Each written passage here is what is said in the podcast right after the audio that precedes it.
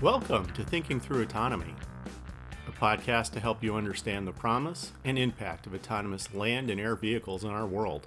I'm Ken Dunlap, managing partner of Catalyst Go, taking you on this journey. Hear and read more at thinkingthroughautonomy.com.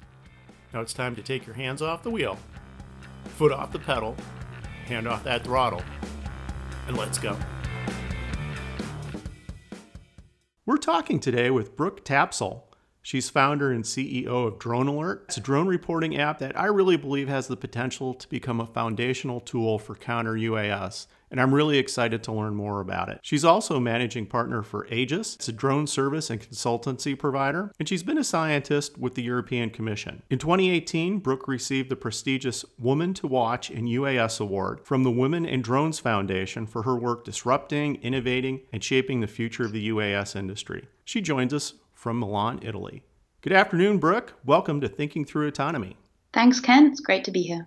We always start out with kind of an icebreaker topic. And I also call it be careful what you post on social media because Thinking Through Autonomy might find it and ask you about it. And we take a random fact, we talk about it. I want to talk to you today, Brooke, about Toby the Wonder Dog. He is this just incredibly adorable Australian Shepherd. And I want to know are Australian Shepherds as smart as they say? And can a human ever become smarter than an Australian Shepherd? Very good question. And sometimes I think we, we all have our moments where maybe we can outwit each other, but yeah. can we ever be smarter? I don't know. Maybe we think it. We both probably think it. But um, I've I've had border collies as well back in Australia, and I can definitely say that uh, I had a, a border collie. She was extremely switched on. That an example was I would draw a line on the ground anywhere, uh-huh. and I would I would say no, and then she knew she just wouldn't cross it at all, and she didn't. If I would go uh, visiting and I would take her with me, I would uh, cross it uh, generally where the carpet and the tiles meet, and I would go no, and she would never go in. It amazed everybody. Doing that with Toby, I go no. Five years later, he still can't get it. So okay, I don't know with that one. no, does it help that you're Australian and you have an Australian accent and he's an Australian dog? Does he understand better? Absolutely. I mean, I can re- I can really bring out my vowels, which I have to sort of uh, be careful of in Europe a little bit. Otherwise, people can't understand me. But Toby does, so this is amazing. and you take him um, with you on your Atlas field teams, don't you? Absolutely. Uh, when I was actually flying, uh, going out to the field, he would come with me because he's a he's an energetic dog. So being out in the field is really great, and the clients would really absolutely love having him there. So uh, we would pack everything in the car, drone and dog, go out there, fly. He would sit and watch come out with me when I'm collecting the drone and uh, keep the clients entertained in the meantime and chase uh, chase everything that's going on at the in the time. So he was a very important uh, member of the team. Brooke, we have to become serious here for a little bit. You just have this incredibly amazing background, and you started off as a scientist for the European Commission. And now you're a CEO of a drone startup that has really this exciting potential. Can you tell us a little bit about what you did at the commission, how you got interest in drones? Because I understand your main background is as a geospatial analyst, and uh, how you wound up at Drone Alert and Aegis. So the story starts a bit more than the commission back in Australia, where uh, my background is remote sensing, and I was working with the Queensland government with remote sensing for, for law applications, essentially. Uh, uh, we were using remote sensing for court prosecutions, which was specialized. There was about five or more of us in the state that were, were doing this. So we had someone from London come and visit us and say that you know what you're doing there is very specialized and they wanted to know more about what we did. So that got me thinking and i contacted the person in london and said if you think we're so fantastic i'd really love to see what else is going on in the world. And i arranged to come and uh, visit them and i also asked where else can i go when i visit in europe? And they mentioned uh, the european commission. So this is how i arrived to uh, the european commission in that respect. And uh, from there i was working with uh, satellite imagery uh, for agricultural purposes. And from satellite imagery, it, it's just a natural step to go into to drone imagery. Uh, and this is where I started to fly. Toby the Wonder Dog was coming along.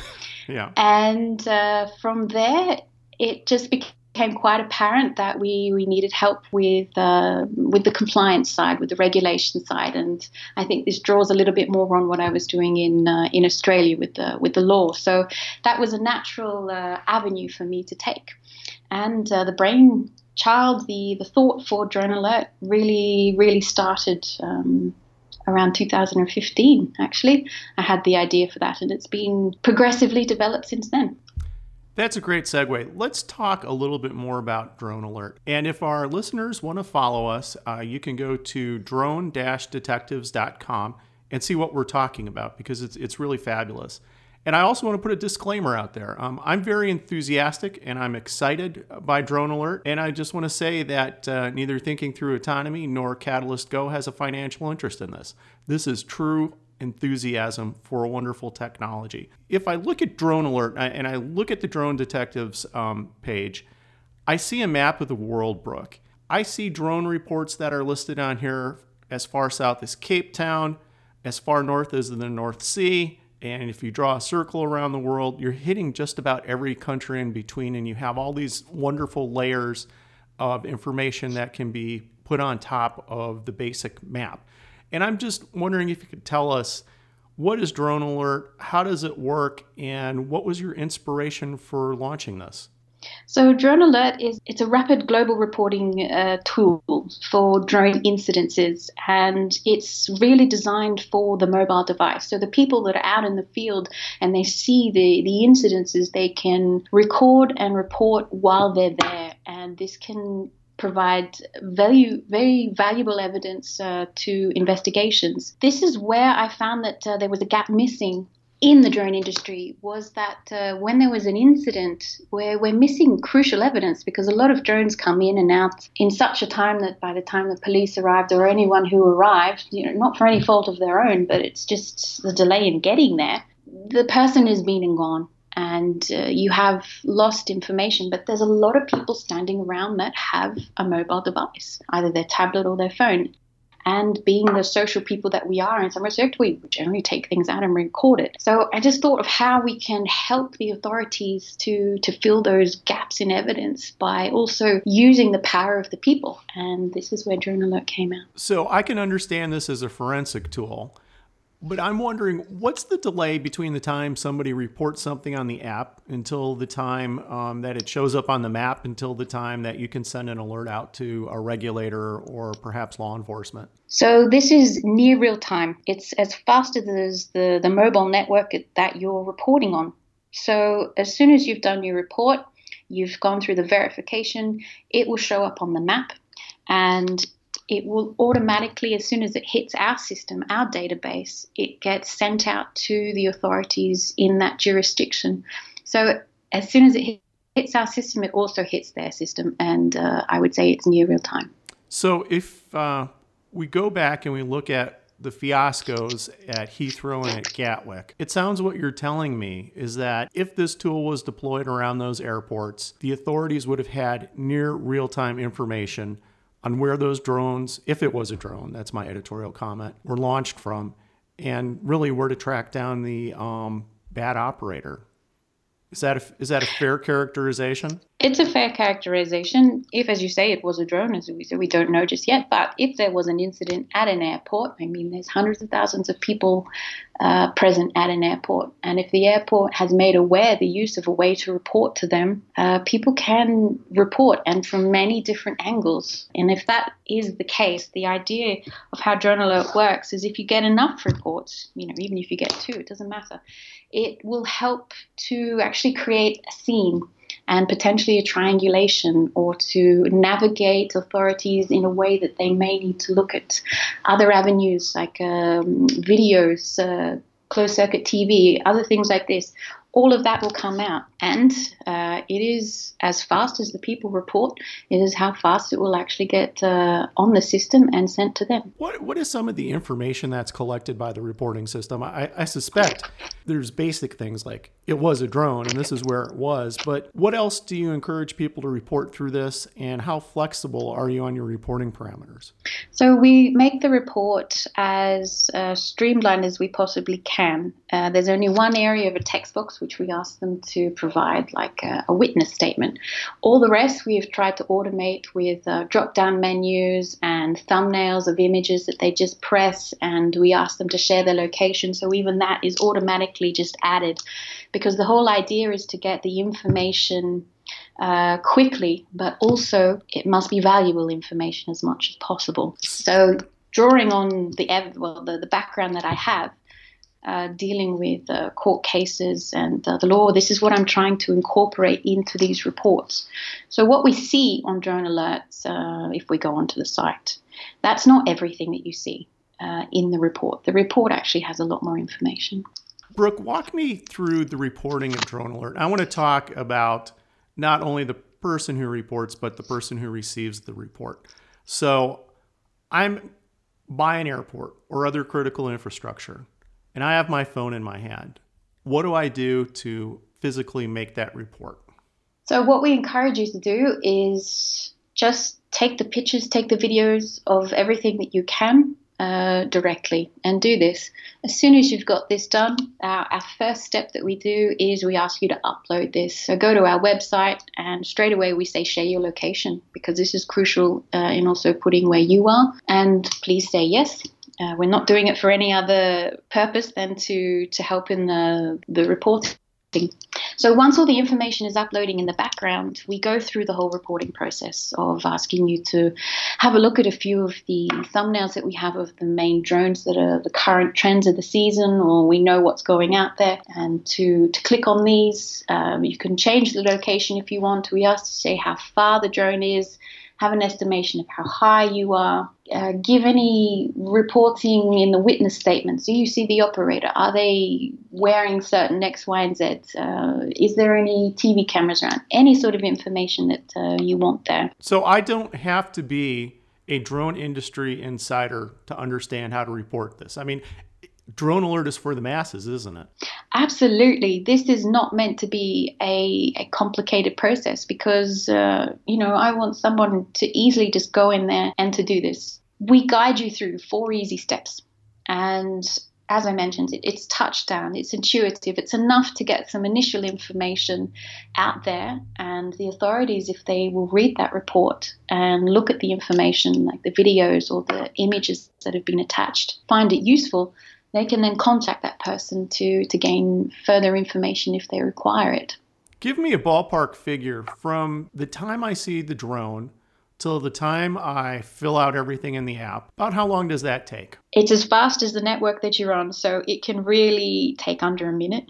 Uh, a lot of the testing that we did, it came out uh, in probably like 30 seconds. So uh, it really is dependent on your your network. We are in the country doing this. Uh, we did it on multiple devices, and you go everywhere. I mean, we've got 4G around these places, or we've got free Wi-Fi. So it is really quite uh, very fast and instantaneous. The only thing that may take you a bit longer if you want to is, encourage this, is to write a, a bigger uh, statement because the more information, it's it's better. The other thing about Drone Alert is if uh, if you find that you're in a place that maybe has bad connection, it's not it's not a problem because you can go into the system and also report retrospectively. You can change the date and you can change the time because uh, this is automatically generated. So if that's the time and the date, you press OK and you go forward. But if you find you have to go home and do it on the PC, you can do this and put in the correct information, and it will automatically be sent uh, to the authorities.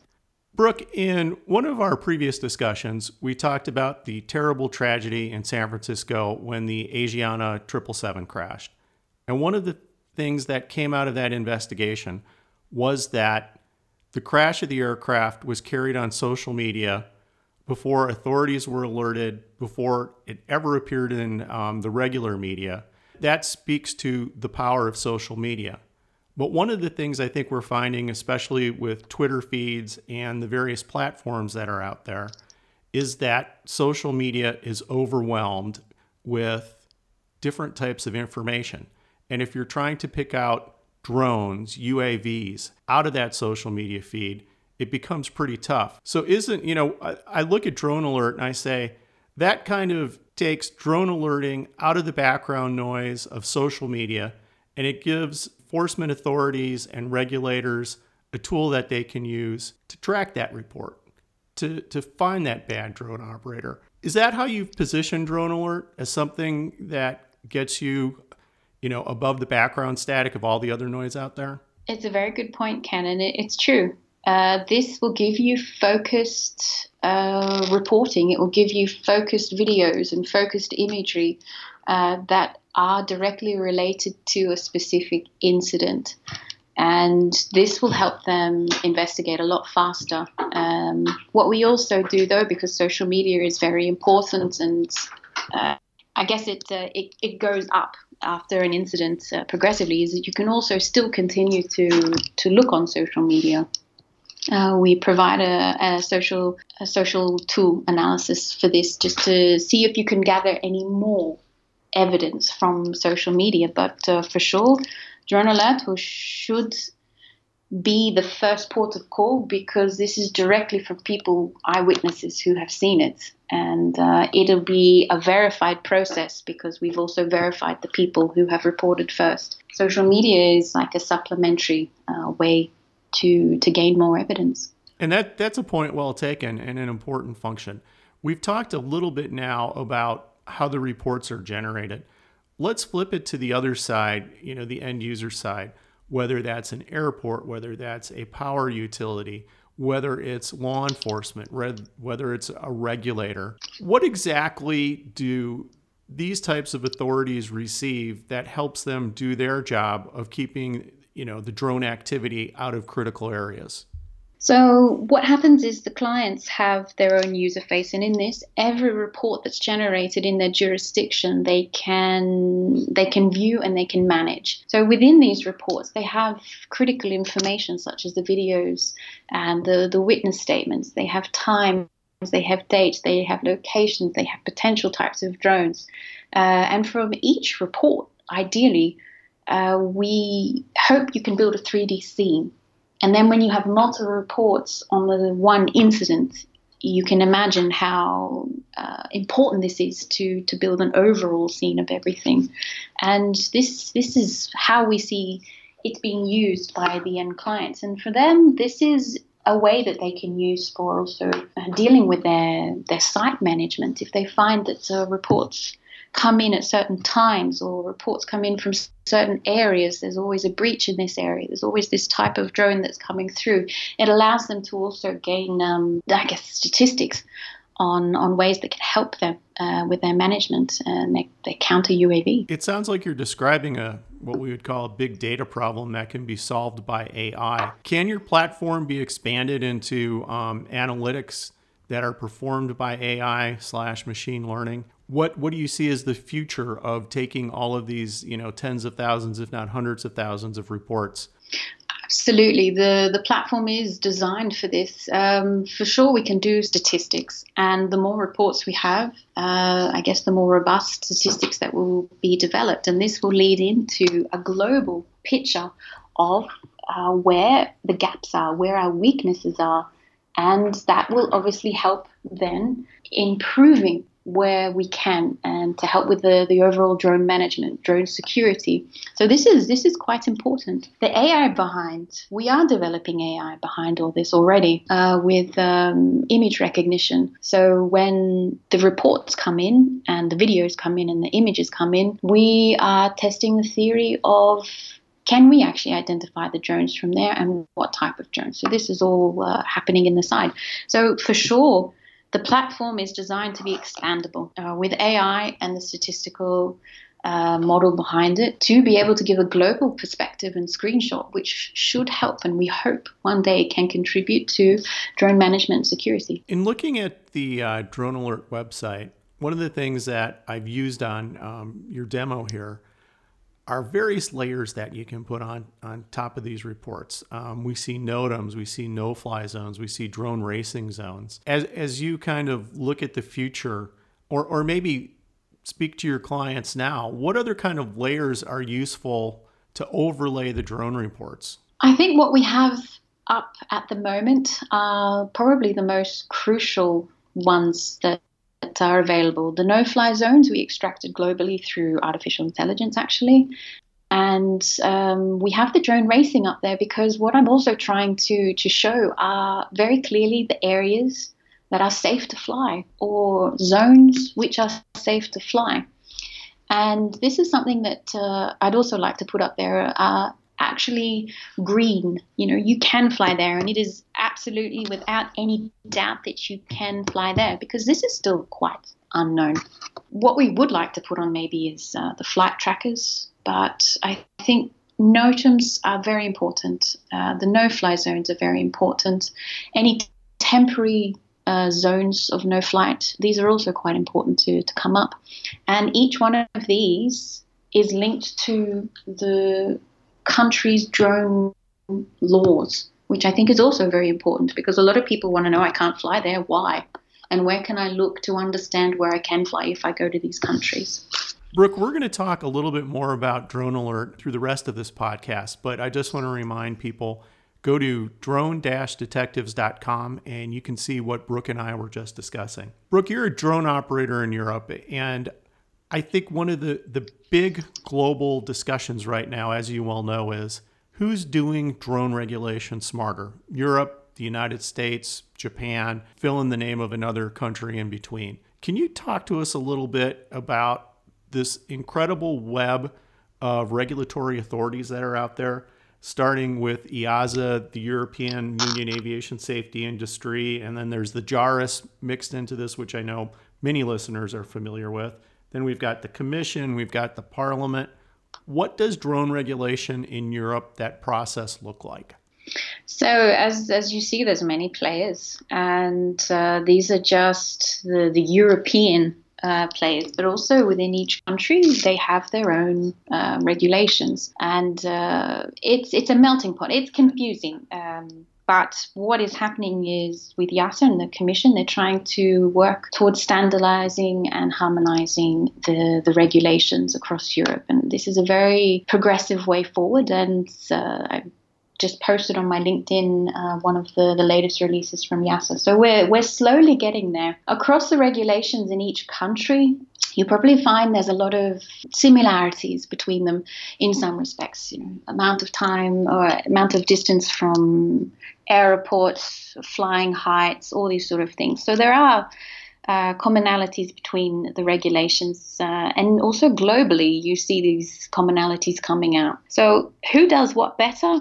I'm not going to say anyone does anything better because every country and every uh, organization who needs to control these are doing the best that they can. And it's going to be a process which is constantly evolving. Uh, we have to keep up with uh, the technology that's always evolving to make sure that the regulations are always relevant and to also ensure that uh, you know we we have the right level of control without over controlling and it allows you know the people who just want to fly for fun to also fly for fun, but uh, safely. So it's it's an interesting scene in Europe, but it's it's getting better year by year. Well, one of the things you just mentioned was the March 12th action by the European Commission that essentially approved different categories for UAS operations, which include things like open operations, specific operations, and certified operations. But I think to me, most importantly, I saw that there's this risk and performance framework that's put in place, and then developing scenarios for regulation, which essentially the operator says, well, this scenario matches my operation. This is the scenario I'm going to fly under, and then they're presented with the regulations. I'm pretty high on what I just saw from Europe. What I'm wondering is, do you think that the individual member states have the same degree of enthusiasm as this guy across the Atlantic?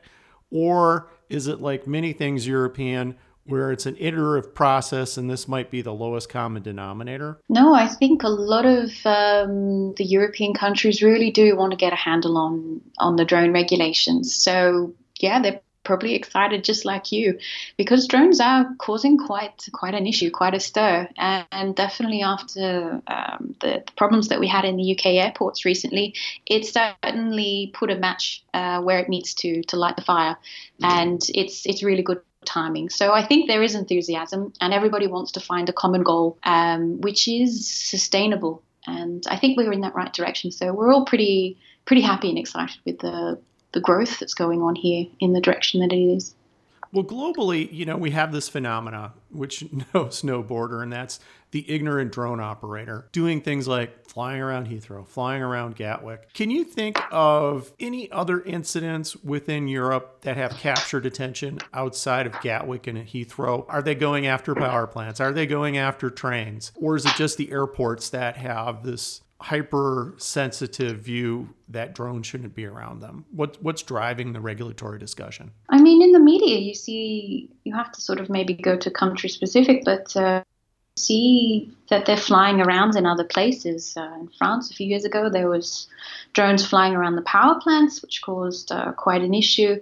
Uh, around the prisons, there's also a lot flying around the world and uh, you have over maybe high security areas like palaces and other things like that. So where you're wondering what they're doing with the drone, um, there are incidences like this happening, and in other airports around Europe, there's there's drones flying in in these areas as well. So all of this and potentially just the inability to really control it and to, to get on top of it is is really a driving force to to make sure we have the right regulations to be able to deal with it as much as we possibly can uh, with the the categories um, as you've mentioned before to make sure we cover the range of drones that we have, in the weights that we have, in the, the commercial, in the recreational, because each of these are separated in Europe as well. So it's it's a minefield, really. Brooke, let's talk a little bit about UAS operations in Europe. What are we typically seeing that customers are asking for? So there's lots of applications for for drones in Europe, and I guess you can also expand this to the world. Uh, agriculture is a big one here in Europe. Uh, it's been also deployed in emergency services, uh, for surveys. We've got infrastructure of oil and gas, wind farms, humanitarian purposes, film and TV. The police are bringing them into their teams essentially now. Uh, waste management is becoming quite a topic for for drone use at the moment. Really, and, I've not yeah, heard that one. Yeah, they're using it to, to try and find uh, where all the waste is, you know, because you've got to go up higher to see that it's hidden over in the corner of a field somewhere. So uh, they're using it a bit for waste management, uh, illegal dumping, and spotting these. Interesting. Yeah, and you've got your typical real estate and weddings and all this sort of stuff. Um, postal services are also have been testing the use of delivery into remote areas of uh, the post by drones. So there's there's lots of uh, there's lots of applications. And I would be remiss if we didn't talk about package delivery like the Amazons of the world uh, or UPS that want to do this. Give me a number between zero and 10 of when you think the first commercial delivery of a package will be. I mean, a real delivery, not just some test somewhere. Not just an ice cream being delivered from the no, beach. No, no, no, no, no, no, no. I want I want my whole bean burrito delivered right now and every Friday. Yeah, I think we've got to wait a little bit uh, for that one because we have to get uh, the UTM up and going. So yeah, I would put that uh, as a ten if that's uh, the the longest wait that we have. Um, I think we've got a little bit of time to go in that one. You could add 10 plus on that. Uh, 10 plus. Yeah, I have to say. what do you think? I have to say we, we may differ a little bit because I think it'll be here a little bit sooner than that. I'm a bit too pessimistic. I would give I would give it at least a strong four plus. Oh really? Wow. But I'm not betting on that. okay. So let, let's kind of go back to where we started, um, talking about drone alert and talking about the bigger topic of counter UAS.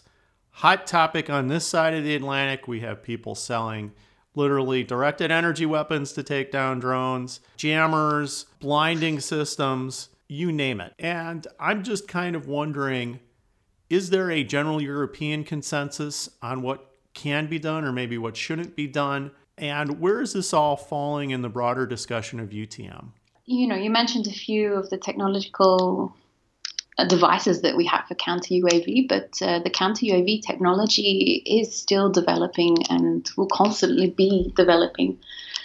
It's it's something where you still kind of have to be there if you've got one of these jamming guns. I mean, they bring them out to the World Economic Forum you have to be there, point this massive thing at at the at the drone to take it out. And if you're not there, well, what are you going to do? So for this, I think uh, the technology is still developing, and it, it will take it'll take a bit more time, but we're getting there.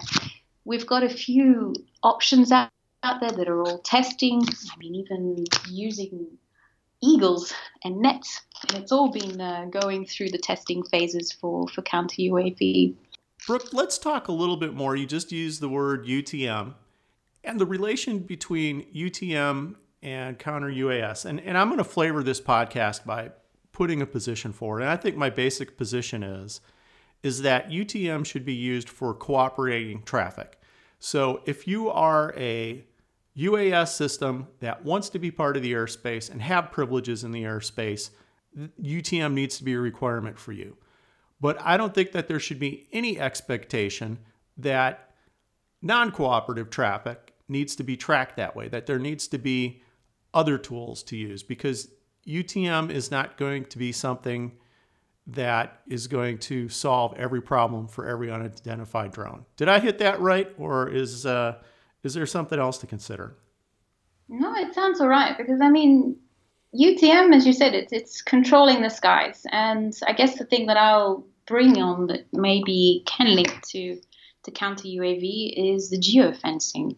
Essentially, in a way, um, this is being tested and done by some of the manufacturers of a way to to control uh, the drones and uh, I guess a counter UAV method to keep it out of a zone is to geofence it to stop it from going in there. That would be a link uh, a link for me. But like with anything uh, in any sort of technology, you've always got those bright sparks out there. It could be an Australian Shepherd behind the, the, the keyboard. You never know that hack into these systems and uh, allow drones to go anywhere.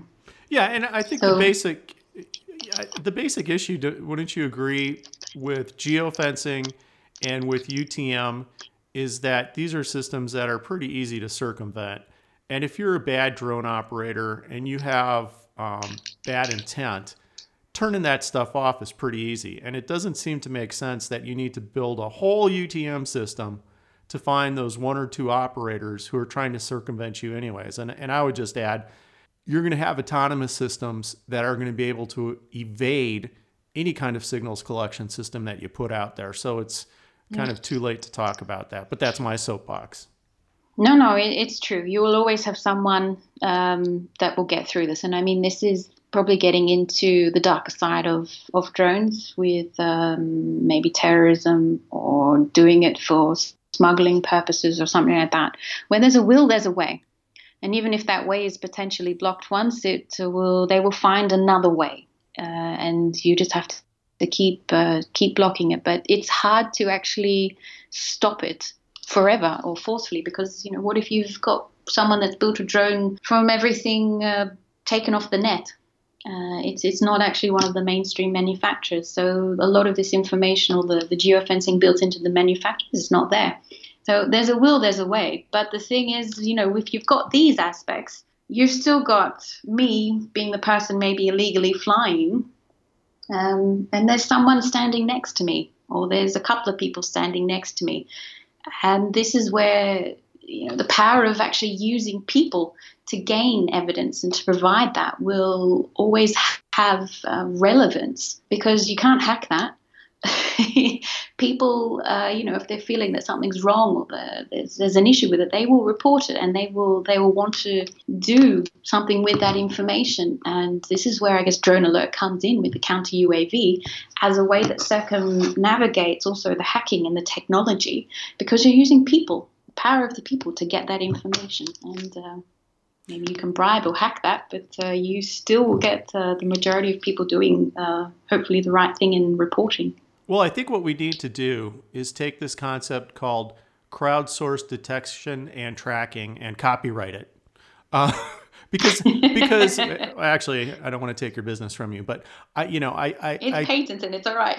oh, okay. So I can't do it. Yes. Um, I just think that the power of what I've seen it Drone Alert is actually bringing crowdsourcing to detection and tracking. That, I think, is a power that will stop the truly autonomous vehicles as these vehicles start appearing, and it's going to stop the rogue operators in their tracks. I mean, can you think if maybe a, an airport like Gatwick decided that they were going to have a bounty program? And let's just say, for the, the sake of um, talking, that they told everybody around the airport to have drone alert on their phones. And if there was someone that reported it and that person was prosecuted, you'd go get a bounty and reward for that. Um, do you envision drone alert as, as being a bounty tool? What do you think would make someone want to pick up drone alert, install the app on the phone, and actually put reports on? Absolutely, I agree with you there, Ken. We want to make sure that people get a reward or they feel that uh, there is use coming out of this. So, you bounty, you know, bounty hunter, drone detective, uh, some sort of some sort of reward to to show that what they've done is valuable and has had impact. What I've heard um, a bit around with uh, other operators and people, they said they've they've put in a report or they've done this through the normal avenues, and they go, it's a black box. You never see anything again. You never hear from it again. You don't know why it's done anything, and you go, well, why should I report? we don't want that attitude. We want people to feel that they they are providing something very valuable. So giving them a reward for this is very important to us, and it's something we want to work with um, the airports, with the clients, with to to provide this. And don't you think it would be cheaper for the airports to deploy a system like Drone Alert than to put these death ray killer beams that they're spending millions of pounds on on top of their airport? it, it seems to me bounties cost far less. They do, but it may not look so cool. oh my, oh my. We'll, but, we'll save that discussion for a future podcast. I just want to maybe turn the discussion around a little bit for the last few moments that we have here um, to talk a little bit about BVLOS. You know, in a country like the United States, you, you essentially could fly a drone from one end to the country to the other and only have to deal with the FAA for the most part. Um, on the other hand, I could pretty easily take a drone between Switzerland and France on a hourly basis and cause two regulators problems. Where does the BVS discussion stand right now in Europe, especially knowing that there might be commercial purposes where these drones need to go from one nation's airspace into another? Yeah, I mean, around the world, BVLOS is topical no matter where you are uh, because it is a risk. I mean, you don't see the drone, and that's a problem. But I think, think, like other countries around the world, they're slowly giving uh, companies the authority to fly once they've gone through the correct procedures and processes indeed, we've got to the issue of uh, multiple regulators, and you know, if you fly the distance of America over Europe, you're you're covering many many different countries and different airspaces. So. Again, this is something you have to deal with. Europe It's just so many different regulatory bodies that uh, you know a topic like this can take a while to to resolve. But as far as I understand, uh, that uh, they, they're getting there.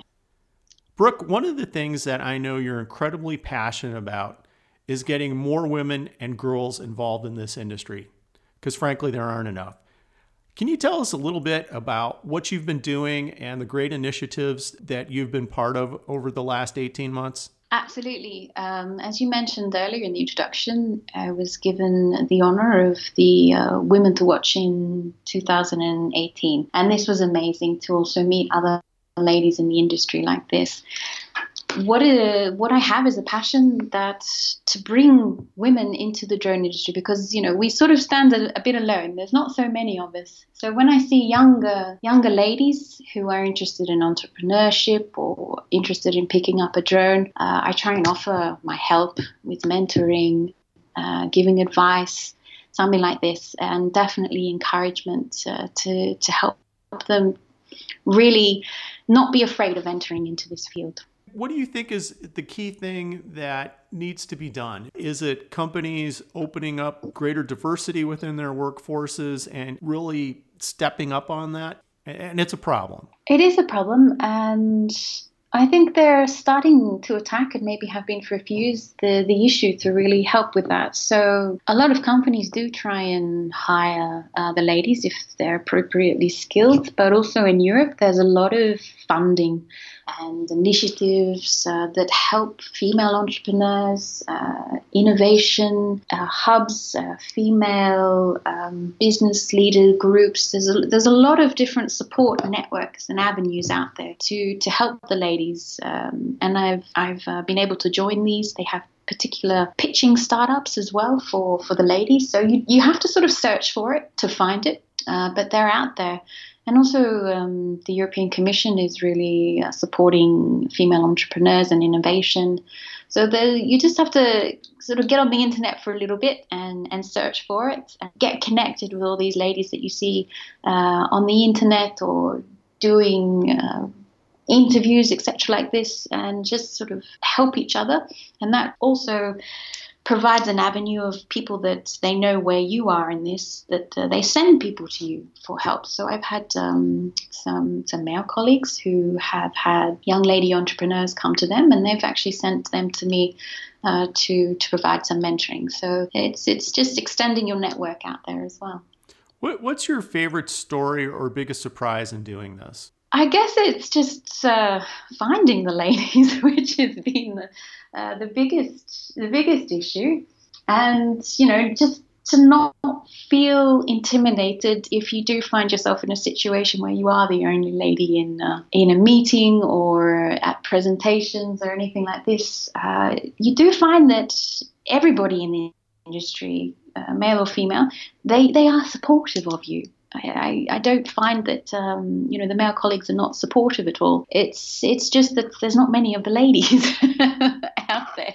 You relayed to me a story where you were at a booth with one of your um, sales managers, and someone walked up to the manager who was a male and assumed that was the CEO. Do you yes. find that often where people won't accept the fact that you're a female CEO in the drone industry? I think it's a bit interesting uh, to begin with, and you sort of i find that you need to sort of prove yourself a little bit in conversations to begin with because yes uh, when you're at the booth in that respect uh, they, they just think you're the, the sales girl the sales girl's in and they just think you're one of those. So it was uh, my cto who was approached and uh, the person said you know this is your idea and he was very lovely he said no um, she's a ceo and it was her idea and you know the person just went oh I had um, email correspondence with people and then i said let's, let's have a, a call and we we have a call and I said, "Hi, you know, this is Brooke Tapsell," and I actually had someone just say, "Oh my God, you're you're a woman."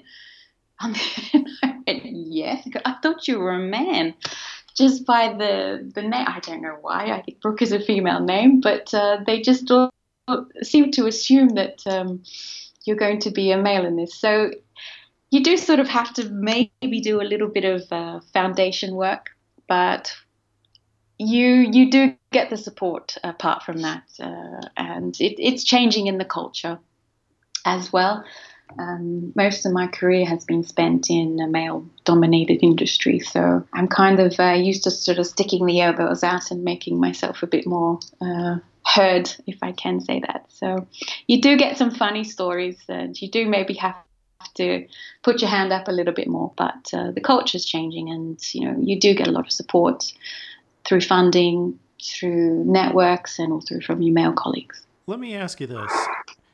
If your daughter, your sister, your friend comes to you and she says, I'm really interested about drones. What's your advice that you give to these young girls and these women? Yeah, I mean, if you've got the passion, so follow your passion, follow follow your heart with these things, and just keep going. Um, don't feel don't feel overwhelmed by things you may encounter, people you may encounter, and don't feel intimidated. Uh, this is probably the main thing I would say because it is a little intimidating. Uh, one time I walked into a boardroom and I counted 13, 14 men and two ladies. It was myself, and the other one was the secretary who was there taking the notes don't feel intimidated by this.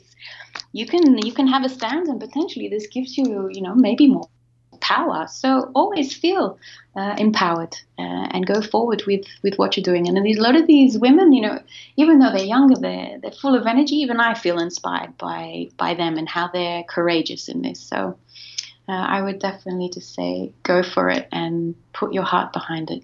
Brooke, those are incredibly powerful words, and I want to congratulate you on your award from the Women in Drones Foundation. And I certainly want to thank you for joining us on Thinking Through Autonomy. It's been a great pleasure. You're always welcome back. And uh, good luck with Drone Alert. Thank you so much. Thank you very much, Ken.